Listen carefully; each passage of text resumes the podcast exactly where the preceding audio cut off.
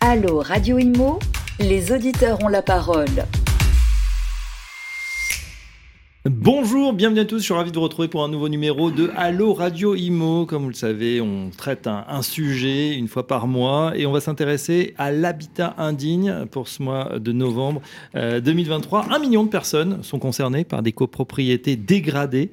Euh, l'habitat indigne, ça représente quatre cent mille logements. Une question importante, voilà ce qu'a souligné en tout cas le nouveau ministre du Logement, Patrice Vergriete. Euh, c'était euh, lundi euh, vingt-trois octobre dernier lors de la remise du rapport de la mission relative au renforcement de la lutte contre l'habitat indigne. Alors, qu'est-ce que l'habitat indigne ? Que peut-on faire ? euh, Pourquoi pas un, un contrôle technique tiens, euh, de l'habitat qui euh, viserait à, à, à contrer justement cet habitat indigne ? Dans quel but ? euh, Quels seraient éventuellement euh, juridiquement, même les freins, les obstacles ? Que peut-on faire d'autre si cette mesure n'est pas appliquée ? Pour en discuter, nous sommes en compagnie de deux experts. Euh, Guillaume Vuillelet, bonjour Guillaume. Bonjour. Député de la deuxième circonscription du Val d'Oise, rapporteur de la mission sur l'habitat indigne, c'était déjà en deux mille dix-neuf. Et on va voir qu'est-ce qui a changé depuis ou pas d'ailleurs. Et puis à vos côtés, un autre spécialiste, euh, euh, domaine de compétences principaux, le droit immobilier. C'est un habitué des plateaux de Radio Immo, maître Romain euh, Rossi-Landi, avocat. Bonjour euh, Romain. Bonjour. Et bienvenue à vous. Bonjour maître. Alors, on, je vous propose de démarrer tout de suite avec euh, peut-être circonscrire un petit peu le, le sujet. Euh, Guillaume Vuilletet, l'habitat indigne, c'est quoi ? Eh bien, la question euh, mérite d'être posée parce que très souvent, euh, c'est ce que j'avais remarqué quand j'avais fait ce, ce rapport pour Edouard Philippe, c'est quand on parle d'habitat indigne, brusquement, tout se, tout se bouscule. On dit indigne, insalubre, enfin bref. Oui. Parce qu'on on a du mal à définir ce qu'est un habitat qui serait digne, qui serait salubre. Vous parliez de quatre cent mille logements. Alors, moi, j'ai compris ça comme ça. Je vais vous raconter l'anecdote quand même. Pourquoi quatre cent mille ? Parce qu'on a établi un chiffre, qui est celui du parc privé potentiellement indigne, le P P P I. C'est quoi le P P P I ? C'est un habitat ancien qui est habité par des gens qui sont en fragilité économique. Donc on se dit, si les gens n'ont pas de sous et que c'est un habitat ancien, bah, il y aura un problème d'entretien, donc fatalement, ça devient potentiellement indigne. Et l'administration a dit, bon, grosso modo, il y a un tiers de ces habitats qui doivent être insalubres. Et l'abbé Pierre a dit, bah non, c'est pas un tiers, c'est la moitié. Donc... Vous Donc on est déjà a... dans une bataille de chiffres. Mais qui a quasiment doigt mouillé. C'est-à-dire qu'on on a un truc qui est pas... d'ailleurs un intérêt limité. Hein. On, on est dans une bataille de chiffres, mais surtout, les notions d'indignité ne sont pas très claires dans la Bien loi. Sûr. Euh, Bien indignité, sûr. Insalubrité, indécence. Il y a différents textes si vous voulez, qui se cumulent, qui parlent de, de, de notions différentes finalement. Et donc même en tant qu'avocat spécialisé en droit immobilier, je vous assure que c'est assez difficile de s'y retrouver. En gros, l'insalubrité, c'est ce qui concerne euh, l'administration, euh, qui peut prendre des arrêtés d'insalubrité. Et l'indignité, c'est plutôt dans le rapport locatif privé entre le bailleur et son locataire. Il y a quand même une définition légale qui a été donnée de, de, de l'habitat insalubre que par la loi du trente et un mai quatre-vingt-dix. En gros, je, je vous la fais rapide, mmh. mais euh, ce qui, c'est, un habitat indigne est un habitat qui euh, menace la sécurité physique et la santé euh, de l'occupant. D'accord. Euh, et grosso modo, c'est ça. Et l'autre, l'autre référence qu'on peut avoir qui est assez simple, c'est le, l'habitat décent. C'est-à-dire qu'il y a un décret qui date de deux mille deux qui définit dans quelles conditions on habite un habitat décent. Ce qui veut dire, un peu en creux, que si c'est pas décent, on ne devrait pas l'habiter. Donc voilà, mais on, on est vraiment dans des épaisseurs de traits qui sont très compliquées et qui ont été d'ailleurs à l'origine, d'une part, de la complexité initiale. C'est que, euh, je, allez, pour le coup, je, je vais me rendre grâce, entre guillemets. Le rapport que j'ai, que j'ai fait à l'époque était fait pour simplifier les procédures. Il y avait treize polices administratives qui, qui s'intéressaient à la chose, vingt et une procédures. Après ce rapport, on a l'ordonnance qui a suivi, on a réduit à deux polices administratives et, une, et quatre procédures. Donc déjà, c'était beaucoup plus simple. Mais à chaque fois, on est dans des épaisseurs de traits qui peuvent euh, nourrir, y compris des avocats beaucoup moins scrupuleux. que, ouais. que j'ai, j'ai, j'ai une première question. Par exemple, on parle beaucoup en ce moment de, la, de rénovation. On parle des passoires thermiques, même des bouilloires thermiques. Hein. C'est-à-dire mmh. qu'aujourd'hui, il euh, n'y a plus le confort d'hiver, simplement. Là, on rentre dans novembre, mais on a eu un été très chaud. Et certains même étouffent. Est-ce que, par exemple, quand il fait trop chaud l'été, c'est de l'habitat indigne ? Bah, ça fait partie encore une fois trop de, froid de, l'hiver, de, mais ça on... euh, normalement dans le décret d'essence il doit y avoir un système de chauffage qui est adapté, il doit y avoir des systèmes de ventilation. C'est peut-être d'ailleurs la seule différence, on reviendra sur le contrôle technique, avec les diagnostics qui sont actuellement demandés aux bailleurs, parce qu'on croit qu'il n'y a rien qui est demandé, mais il y a plein de diagnostics qui d'ores et déjà sont exigibles de la part des bailleurs quand on est locataire, euh, enfin qu'on peut, qu'on peut demander. Donc on a une définition qui est un peu au coup par coup, euh, et un des enjeux, c'est vrai, de la, la rénovation thermique, la transition écologique, c'est que quelque part on fait, c'est comme Monsieur Jourdain qui faisait de la poésie sans le savoir, c'est qu'on résout l'indignité un peu sans, sans le dire complètement, parce qu'il est quand même bien rare que euh, l'habitat indigne ne soit pas aussi une passoire thermique. Oui, alors c'est, juridiquement c'est différent. La, la passoire thermique, ouais. selon les logements classés, euh, si vous voulez euh, F, G, hum. aujourd'hui on peut plus les louer quand même. Ouais. Euh, et donc là, ça c'est quand même important que vous me donniez la parole là-dessus, parce que c'est cinq millions de logements hein, dont on parle, cinq millions de logements dont on parle qui vont sortir a priori du, du marché parce que alors euh, vous dans connaissez, un contexte qui est déjà passé, c'est très compliqué de faire les travaux de, réno- de rénovation. Déjà il faut trouver un, un artisan R G E qualifié, il n'y en a pas ouais. ou il y en a très peu. Euh, ensuite il y a tout un tas d'obstacles euh, qui peuvent euh, j'ai eu un exemple, je vous donne un exemple concret. Moi j'ai un client, il a un immeuble entier à Paris, porte de Vincennes, il veut faire ses travaux parce que évidemment il est mal classé. Donc il se renseigne, il va euh, déposer un permis de construire parce qu'il veut faire une rénovation par l'extérieur, enfin une, une, une, voilà, une isolation par l'extérieur. Et là, euh, il a eu un obstacle. Euh, l'architecte des Bâtiments de France lui a dit non, non, pas possible, parce classé. que vous êtes dans un, dans, non, non, pas du tout, vous êtes dans un rayon de cinq cents mètres de, de, de co-visibilité d'un monument historique, on ne sait même pas lequel. Donc pareil, en gros, vous êtes partout dans un rayon de cinq cents mètres, vous voyez ce que je veux dire. Donc, c'est, oui. donc il n'a pas eu de permis. Il me dit, bah, du coup, je suis obligé de les faire par l'intérieur, ce qui est beaucoup plus compliqué parce que je vais devoir déloger mes locataires. Ouais. En plus, je vais perdre des mètres carrés. Euh, donc, j'ai aucune envie de le faire. Et là, il, en est, tellement, il est tellement écœuré qu'il a presque envie de vendre son immeuble. Vous voyez les exemples concrets. On va, on, si, avant qu'on passe au compte technique, je veux bien qu'on reste deux minutes là-dessus parce que c'est vraiment un sujet important. Et d'ailleurs, une partie de la polémique qui a été générée par euh, cette proposition de loi, que j'avais faite déjà, c'est d'ailleurs étonnant, j'avais fait d- déjà en deux mille vingt, elle était passée complètement sous les radars et là, brusquement, elle a euh, créé davantage de démois parce que ça. Parce que le, oui. la, la, la proximité de, des échéances sur les F et G, on est déjà sur du G plus, et des... Moi, je défends la mesure sur un point, c'est que il faut être clair. Quand on ne fait pas les travaux d'isolation ou de rénovation thermique, c'est le locataire qui va, c'est l'occupant qui va payer, parce qu'il va payer une facture énergétique beaucoup plus forte. Et en ce moment, on voit bien qu'en termes de pouvoir d'achat, ça peut être désastreux pour des, pour des tas de personnes. Et si c'est pas lui, parce qu'il n'a pas les moyens de payer, c'est-à-dire qu'on demande à l'État de faire des chèques énergie, et donc c'est, le, c'est la collectivité, c'est nous tous qui allons payer pour, pour des gens qui n'ont pas fait des travaux. Donc je pense qu'il faut défendre ce principe. Par contre, il faut un accompagnement qui n'ait rien à voir avec. Là, on On, a, on commence à mettre les outils en place. On peut aussi convenir qu'on a peut-être un peu tardé. Ça suffit que, pas. Que ça, et c'est, peut-être j'ai, j'ai d'ailleurs... les chiffres. Hein, les, la rénovation énergétique, c'est mille euros le mètre carré. Euh, et il y avait un reste à charge en moyenne de seize mille euros pour Sur le un... propriétaire. Oui. Après les aides. Hein. C'est seize mille euros pour qu'il... la plupart des propriétaires bailleurs. C'est trop cher. Il euh, faut bien comprendre ça, vous le savez. Le, le, le bailleur individuel, c'est pas quelqu'un qui a... En général, il a besoin de son loyer euh, pour payer sa retraite. C'est souvent ça, là, l'archétype du petit propriétaire. C'est pas toujours le, le, le propriétaire institutionnel qui peut effectivement... Euh... Donc seize mille euros, c'est beaucoup. Bien sûr. La, le budget qui vient va, va, mettre en, va mettre des moyens supplémentaires. Il faut voir s'ils sont ju- jugés. Et puis, bon, mais ça, je parle à titre personnel, pour le coup. Euh, je pense que là, il faut aussi prendre un peu de la mesure des choses. Il y a pas, en Ile-de-France, il n'y a pas un bâtiment qui soit pas à cinq cents mètres d'un bâtiment classé. Enfin, ouais, euh, donc, à un moment donné, un il faut savoir ce qu'on veut dans la vie, quoi. Mm-hmm. Donc, euh, soit on veut faire une transition énergétique, et oui, à un moment donné, il faudra faire par l'extérieur, parce que pour toutes les raisons que vous venez de donner, c'est d'autant et... que c'est la plus efficace. On ah, sait, c'est la plus efficace. Plus, c'est beaucoup plus compliqué à l'intérieur. J'avais dans ma permanence encore un monsieur il y a quelques jours qui me disait, mais euh, on, on est sur des trucs où ça, on lui supprime vingt, trente centimètres dans, sa, dans une pièce, ça ne veut rien dire. Donc, il va falloir qu'on adapte. Enfin, moi, je pense qu'il faut qu'on adapte les choses là-dessus.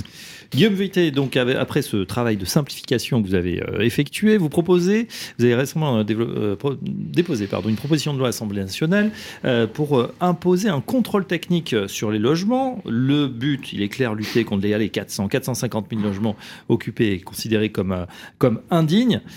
Pourquoi ce, ce contrôle technique qui serait valable bah, un petit peu, alors pas comme une voiture, il ne faudrait pas le refaire tous les, dix ans, tous les deux ans, il serait valable dix ans, mais il serait contraignant. Expliquez-le. Bah, En effet, l'analogie, je sais que l'analogie avec les voitures est un peu choquée, mais je la, je la maintiens parce que c'est aussi ce qui a fait qu'il n'y avait plus de cercueils roulants dans notre beau pays. Hein. Ça, ça a été très efficace de ce point de vue.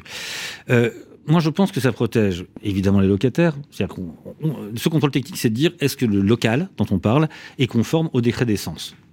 Le décret d'essence et euh, ensemble de caractéristiques. Là, j'en, je les ai devant les yeux. Il y en a une, une grosse demi-douzaine, on va dire. Aération, électricité aux normes, irréprochabilité concernant les parasites et les nuisibles, et là-dedans, et grosso modo, on est sur déjà, les, encore une fois, les diagnostics qui doivent être produits par un propriétaire bailleur quand il veut louer son, son, son, son local, enfin, c'est son logement, et avec, euh, en effet, l'aération qui est moins bien prise en compte, c'est sans doute les nuisibles qui sont moins bien prise en compte. Enfin, j'imagine mal des gens louer aujourd'hui des, un, un local où il y a l'aération et cetera, qui, qui circulent en toute liberté. Donc l'idée, et donc évidemment pour le locataire, c'est qu'il arrive dans un local dont il sait qu'il est, euh, qu'il est apte à le recevoir, mais je pense que ça protège aussi le bailleur, pour trois raisons au moins. La première, c'est que euh, ça permet au, au, au bailleur de euh, savoir, d'être sécurisé. Mmh. Euh, et si jamais il a son locataire qui, est, qui lui dit mais attendez c'est pas, c'est pas conforme et je veux plus payer, et cetera, d'avoir un document qui lui dit bah voilà euh, si si c'est conforme, la preuve c'est qu'il y a cette consolidation des diagnostics, ce coup de tampon qui fait que je, vous, je peux vous garantir que c'est louable. Deuxième chose, c'est que c'est vrai aussi pour les propriétaires qui sont voisins des logements insalubres, parce que le logement insalubre, il ne touche pas qu'un seul logement. Petit à petit, les moisissures, la dégradation du bâti, les structures qui sont abîmées, c'est l'ensemble du logement. Et moi, j'ai eu des, des, des, des, des, depuis des, des témoignages de gens qui disent mais j'ai mon voisin au-dessus, c'est une horreur, c'est euh, syndrome de Diogène, et cetera. Et donc euh, avec des écoulements dont on évitera de donner de la caractéristique, et qui petit à petit qui a pourri, pourri le plafond, qui, qui attaque le, le, le logement en dessous. Donc ça protège aussi le, le propriétaire, et cetera. Et puis le dernier point, c'est que parfois il y a des propriétaires qui sont marchands de sommeil sans le savoir, parce qu'ils sont pas, parce que c'est pas si simple. Marchands de sommeil sans le savoir, c'est-à-dire que bah, c'est-à-dire que les, les, ils s'aperçoivent ont... pas qu'ils sont euh, bah, sur quelque chose de vieillissant qui n'est pas ils, forcément aux normes. Ils, ils pensent faire la bonne affaire. En effet, ils ont investi, peut-être qu'ils ont investi vingt ans avant d'ailleurs pour rénover un peu, donner un coup de propre, mmh. comme on disait à l'époque, pour pouvoir louer et assurer des revenus plus tard. Et puis les normes ont changé, et puis il y a des choses qui sont dégradées, puis un bâtiment évolue. Et je pense qu'il est utile de leur donner ce genre de rendez-vous à date, évidemment en mobilisant les aides nécessaires. Il ne s'agit pas de laisser totalement euh, seul par rapport à ça. Quand j'avais fait mon, mon rapport pour Edouard Philippe, il y avait eu, j'avais rencontré les gens de l'A D I L du Puy-de-Dôme, et qui m'avaient dit que les quatre cinquièmes des propriétaires, quand on leur signalait un sujet, faisaient les travaux au plus d'accord. vite, parce qu'ils se rendaient compte simplement. Après, il ne faut pas oublier que dans les logements insalubres, il y a la moitié des, des occupants qui sont les propriétaires. C'est-à-dire qu'il n'y a, oui, y a pas ça. que des propriétaires bailleurs, il y a aussi des propriétaires occupants. Et là, il peut y avoir bah, des personnes âgées qui se rendent moins compte, mmh. qui sont un peu isolées, des personnes en fragilité, qui laissent un, un, un logement se dégrader. Ou qui n'ont pas donc, les moyens, effectivement. Voilà. Bon, donc il n'y a, a pas que d'affreux marchands de sommeil. La parole à, à la défense. Aussi, oui, alors, là, sur cette mesure-là, je la trouve intéressante. Euh, ce, ce, effectivement, ce contrôle technique des bâtiments, on sait hein, les drames qu'il y a eu euh, encore récemment à Lille. Euh, alors, Lille. Pour le coup, je pense que ça n'aurait rien changé parce que euh, c'était imprévisible, l'effondrement de l'immeuble. Euh, oui. c'est, c'est, alors vraiment, ça, personne ne pouvait le, le, le, le voir venir. Mais c'est intéressant, effectivement, je vous rejoins, notamment pour le bailleur. Effectivement, la plupart de mes clients sont des, des propriétaires bailleurs mm-hmm. qui, effectivement, auront un moyen de se défendre euh, face à un locataire un peu indélicat qui viendrait dire « Attention, mon logement n'est pas décent ». Effectivement, ça leur permettrait, parce que souvent, c'est compliqué dans ces dossiers. Aujourd'hui, euh, c'est très compliqué de prouver la décence de son logement. Alors, on peut donner des factures de travaux. Donc, caricature, on pourrait dire « Tenez, regardez, le, le contrôle technique est à jour. On oui. a fait tous les travaux. Euh, » Ça. De, oui, voilà, ça devrait aider. Normalement, deux mille quatorze, après, c'est le juge. deux mille vingt Euh, donc, finalement, pendant dix ans, on ne peut pas dire que... C'est que l'idée. C'est, voilà. Alors ça, je trouve ça intéressant. En revanche, il y a déjà des choses qui existent. Le permis de louer, il existe. Alors, c'est effectivement la grande différence. C'est que dans le permis de louer, c'est les communes qui décident de, de l'instaurer. Il y a très peu de communes qui l'ont fait. Finalement, mmh. je crois, je n'ai pas les chiffres, mais je sais que c'est assez rare. Euh, mais ça existe déjà. C'est-à-dire que le maire sur sa, son territoire décide d'instaurer un permis de louer et effectivement le bailleur pour pouvoir louer doit faire euh, contrôler au préalable son, son logement et il euh, y a un inspecteur, alors on manque de moyens mais il y a un inspecteur de la mairie qui passe qui dit bon ok vous pouvez louer. Mmh. Euh, donc pour moi c'est, c'est, ça existe déjà, sauf que là la, la différence effectivement c'est qu'on fait supporter cette responsabilité sur le propriétaire et non pas la commune. Guillaume Vuillelet. C'est en effet une des différences. Euh, après, il faudra peut-être un accompagnement aussi là-dessus, de façon à ce que les, les gens ne soient pas une, avec un, un mur de ressources qui les empêche de le faire. Le permis de louer, c'est bien mieux que rien. Oui. Mais c'est pas si simple. Enfin, c'est pas si, c'est pas non plus le mot magique. Pourquoi ? Parce que vous l'avez dit, ce sont les communes qui doivent définir un périmètre dans lequel on a le permis de louer, qui doivent envoyer des agents qui, et cetera. On va être clair, toute, euh, toute intercommunalité ou toute commune de moins de vingt mille habitants a pas ce qu'il faut en magasin pour pouvoir le faire. Et parce que c'est dans des compétences très, très particulières, c'est pas si simple de savoir si la tâche qu'il y a sur le mur, c'est juste qu'il y a eu une malfaçon ou si c'est, si c'est un problème de moisissure. Et puis, c'est pas si simple de voir si euh, le coup de peinture qui a été fait deux jours avant, il a bien masqué les choses. Donc, ce que, ce que je crains avec le permis de louer, qui est déjà, encore une fois, déjà un progrès, c'est qu'à un moment donné, il y a des locataires qui disent « mais je comprends pas ». Euh, le propriétaire m'a montré un permis de louer euh, et puis euh, le, ça, il y a des moisissures qui apparaissent, donc je vais aller voir la mairie, je vais dire relogez-moi ailleurs puisque c'est vous qui avez donné le permis de louer. Et là, de ce point de vue, je pense que c'est bien de responsabiliser euh, les, les, les propriétaires, mais aussi encore une fois parce que aussi, la plupart sont existants et que quelque part je, je, je maintiens que ça les sécurise. Moi je crois beaucoup qu'il faut, si on veut débloquer la situation du logement dans ce pays, il faut sécuriser l'acte de louer. Il y a eu avec la loi Kasbarian quelque chose qui a été un vrai progrès. Euh, parfois même, d'ailleurs, je trouvais un peu excessif, mais en tout cas, c'est un vrai progrès parce qu'il faut protéger les gens contre les squatteurs, contre les personnes indélicates, mais il faut aussi que, dans l'autre sens, on garantisse aux propriétaires le fait qu'ils puissent sereinement louer sans se dire qu'ils vont avoir un procès le lendemain. Parce que, je reviens à mon, mon marchand de sommeil malgré lui. Euh, quand on a brusquement le, le, le locataire, et là qui n'est pas indélicat, qui a vraiment un problème d'asthme pour ses enfants, et cetera, qui va voir le tribunal pour dire « je veux qu'il y ait des travaux », là, le problème, c'est pas la limitation du loyer, hein. C'est savoir comment on sort les sous pour faire les travaux, mmh. et dans l'urgence. Bien sûr. Ce qui fait peur aux bailleurs, vous le savez, hein, c'est la longueur de la procédure d'expulsion. Le, la loi Kasbarian, je lui ai dit à M. Kasbarian, ça n'a rien changé hein, là-dessus. Euh, les délais d'audiencement, euh, le, oui. les tribunaux euh, et ensuite les préfets sont toujours aussi réticents et aussi longs euh, à accorder les, le, le concours de la force publique pour exécuter les décisions de justice. Donc, en moyenne, combien ? Alors ça dépend des endroits, euh, mais ça je peux vous en parler. À Paris, c'est rela- la procédure judiciaire elle-même est relativement rapide, je dirais entre six et dix mois à Paris, ce qui est rapide pour à l'échelle ouais. de la justice en référé.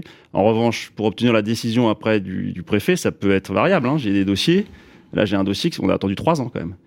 Donc on avait une décision de justice de deux mille vingt qu'on a enfin obtenu l'expulsion là en septembre deux mille vingt-trois. Vous voyez, donc le vrai euh, levier euh, pour les propriétaires, parce que quand vous êtes propriétaire pendant trois ans, vous n'avez pas de loyer, vous n'avez rien, vous n'avez pas votre bien, donc c'est, c'est archi traumatisant. Moi, mes clients, une fois qu'ils ont eu cette, euh, j'appelle ça le parcours du combattant, moi, la procédure ouais, d'expulsion, ouais. c'est terminé. Euh, Ils veulent plus en entendre parler. Et c'est pour ça aussi qu'il y en a certains qui préfèrent aller louer sur Airbnb, c'est encore un autre débat, euh, parce mmh. que le touriste à la fin de son séjour, il rentre chez lui. Il ne reste pas dans les lieux, il n'y a pas besoin de faire une procédure d'expulsion euh, oui, euh, rester peut-être une avant même le, le, la rentabilité. A... Vous voyez, je, je pense qu'il faut laisser le, le, le dispositif euh, généré par la, la loi de, de Guillaume Kasbarian se, se, se mettre en place. Je pense qu'il y aura des simplifications. Mais l'histoire est simple. J'achète un, un appartement, un studio dans la, dans la ville-centre de, de ma région pour que le petit dernier puisse faire ses études tranquillement dans dix ans. Le premier locataire est très bien, c'était génial, ça m'aide à payer les loyers. Le deuxième, j'ai du mal à payer les travaux. Le troisième, j'ai du mal à le virer. Et il n'y a pas de quatrième. Parce que deux ans avant, je préfère ne pas louer. Oui. Plutôt qu'avoir le risque d'avoir mon gamin qui n'a pas, qui, qui, qui a pas le logement c'est au moment où il faut. Donc derrière, c'est aussi la vacance, une grande partie, une partie non négligeable de la vacance qui est générée par ça. Oui. Donc je pense qu'il fallait légiférer. De ce point de vue, je défends complètement ce qui a été, ce qui a été, ce qui a été créé. Qu'est-ce qui, comment a été accueillie euh, cette proposition, Guillaume Vuillelet euh, Levée de bouclier, parce que euh, on, Maître euh, Rossi-Landi l'a, l'a souligné, on est quand même dans un temps où on a une certaine, on va dire, inflation normative. Mmh. On a des, des, voilà, des D P E, des, des plans de projets pluriannuels sur les copropriétés. Propriété en, en pagaille, j'ai envie de dire. Et là, après cet effort de simplification, on le souligne, euh, vous... Allez, il y, y a quelque chose de nouveau, donc il ah y a quand même certains qui, qui sont toujours, un petit peu émus. Il y a toujours peur de la nouveauté, mais c'est l'histoire de notre rencontre. Euh, il y a une sorte de, de télescopage des dates qui, est, qui a été un peu malheureux, parce que le, la question de, de la proximité des, euh, des réglementations en matière de D P E sont arrivées. Mais pour autant, je crois que... Euh, ça va plutôt aider, encore une fois, à la simplification des choses. Parce qu'une fois qu'on... Si on met ce, ce type de, de, d'outils en, en, en place, euh, et je pense qu'il faut même aller un peu plus loin, mais ce n'était pas l'objet de ces propositions de loi, je pense qu'il faudrait immatriculer les logements de façon à ce qu'on ait une vraie traçabilité des travaux, de ce qui a été fait, et cetera. Et tout ça, ça sécurise le propriétaire, parce que ça lui permet de dire « voilà ce que j'ai fait ». Je suis dans les règles. Ça, je dirais même que ça sécurise la valeur patrimoniale de son bien, parce que ça lui permet de montrer aussi, de démontrer, et pas simplement avec trois factures qui sont dans le fond d'un, d'un, d'un, d'un dossier, qu'il a fait le travail. Bon, après, je, je sens bien qu'il y a, une, il y a, il y a une pédagogie à faire, mais c'est aussi le... Faire la loi, c'est aussi ça. Oui. C'est, c'est aussi, aussi faire, d'une part, avoir cette pédagogie de dire pourquoi on veut faire quelque chose. Écoutez, vous savez... écouter, échanger avec d'autres. Et puis, vous savez, il y a des fois, on a une épure initiale qui a été mise sur, la, sur le papier. Ben, il faut aussi la modifier, discuter, discuter et, la, et la faire évoluer par, pour arriver à un système qui est plus efficace. Et ça, c'est vraiment l'humilité qu'on doit avoir quand on essaye de, de faire la loi. Sur les freins et les obstacles, qu'est-ce qu'on pourrait ah bah, avoir juridiquement? Alors, il y a plusieurs écueils. mesures dans, dans la proposition de loi hein, de M. Vuillelet. Donc, euh, moi, ce qui m'a particulièrement frappé, choqué, en, t- en, t- en tant que juriste hein, et en tant qu'avocat souvent de propriétaire, c'est effectivement, euh, j'ai l'impression que le droit de propriété, on l'oublie un peu, notamment avec votre quatrième euh, mmh. euh, proposition, euh, qui, qui consiste, si vous voulez, à imposer, si j'ai bien compris, la signature euh, d'un bail. Déjà, pour moi, c'est contradictoire, on ne peut pas imposer la signature d'un bail. Un bail à réhabilitation au propriétaire qui est un peu réticent euh, à faire les travaux nécessaires pour la remise en état de son, son logement. Euh, je ne suis pas du tout certain que ça passe euh, au niveau du contrôle de constitutionnalité. Je rappelle que le droit de propriété, il est quand même tout en haut de notre hiérarchie des normes. Hein. C'est, mmh. c'est l'article dix-sept de la Déclaration des droits de l'homme. Et, et, et ce que je craignais un peu, mais... Euh, c'est que sous prétexte de lutter contre l'habitat insalubre, ce qui est tout à fait normal, il faut évidemment se battre contre les, les marchands de sommeil, euh, qu'on vienne embêter tous les autres propriétaires, ouais. qui sont euh, l'immense majorité d'entre eux, euh, et que ça vienne encore leur mettre des contraintes. Parce que je rappelle, comme que le propriétaire, on a parlé euh, rapidement des passoires thermiques, mais euh, la taxe foncière qui explose. Euh, voilà, moi je ne suis pas à l'U N P I, je suis avocat. C'est vrai que la plupart de mes clients sont des propriétaires, mais sincèrement, on le demande beaucoup aujourd'hui aux propriétaires. Euh, et donc j'ai, j'ai un peu le sentiment qu'il euh, faudrait peut-être aussi euh, bah, les interroger et voir concrètement les difficultés pratiques qu'ils rencontrent tout le, au quotidien. Alors, précision. Il y a eu en effet des, des, des voix qui étaient opposées, des voix qui, qui soutenaient cette démarche. Je crois... Je vais, je vais venir deux secondes sur ce fameux article quatre, parce qu'en effet, il a, il a fait un peu polémique. Sur la partie euh, contrôle technique, je, je maintiens et je suis convaincu que ça aide les propriétaires plutôt qu'autre chose. Et que c'est, et comme il s'agit de diagnostics qui sont déjà exigibles, somme toute, c'est jamais qu'avoir un document unique qui résume tout cela, et ça, les, ça, ça sera pour eux une sécurité supplémentaire. Sur l'article quatre, ce n'est que dans le cas de péril. Alors, c'est, sans vouloir rentrer dans la technique, euh, les mairies peuvent euh, dresser des arrêtés de péril quand il y a un danger imminent pour les habitants ou pour le voisinage d'un bâtiment. Euh, et depuis que j'ai écrit cet article, euh, j'ai eu plein de témoignages qui témoignent, qui justement renforcent ce, ce, ce, que, ce que je vais vous dire. L'idée, c'est de dire que quand on doit faire des travaux d'urgence parce qu'il y a un péril, et ça arrive parce qu'un bâtiment peut être contaminé littéralement par un logement qui est vraiment extrêmement dégradé. Mmh. Euh, normalement, ce qu'on fait maintenant, c'est qu'il y a un arrêté de péril.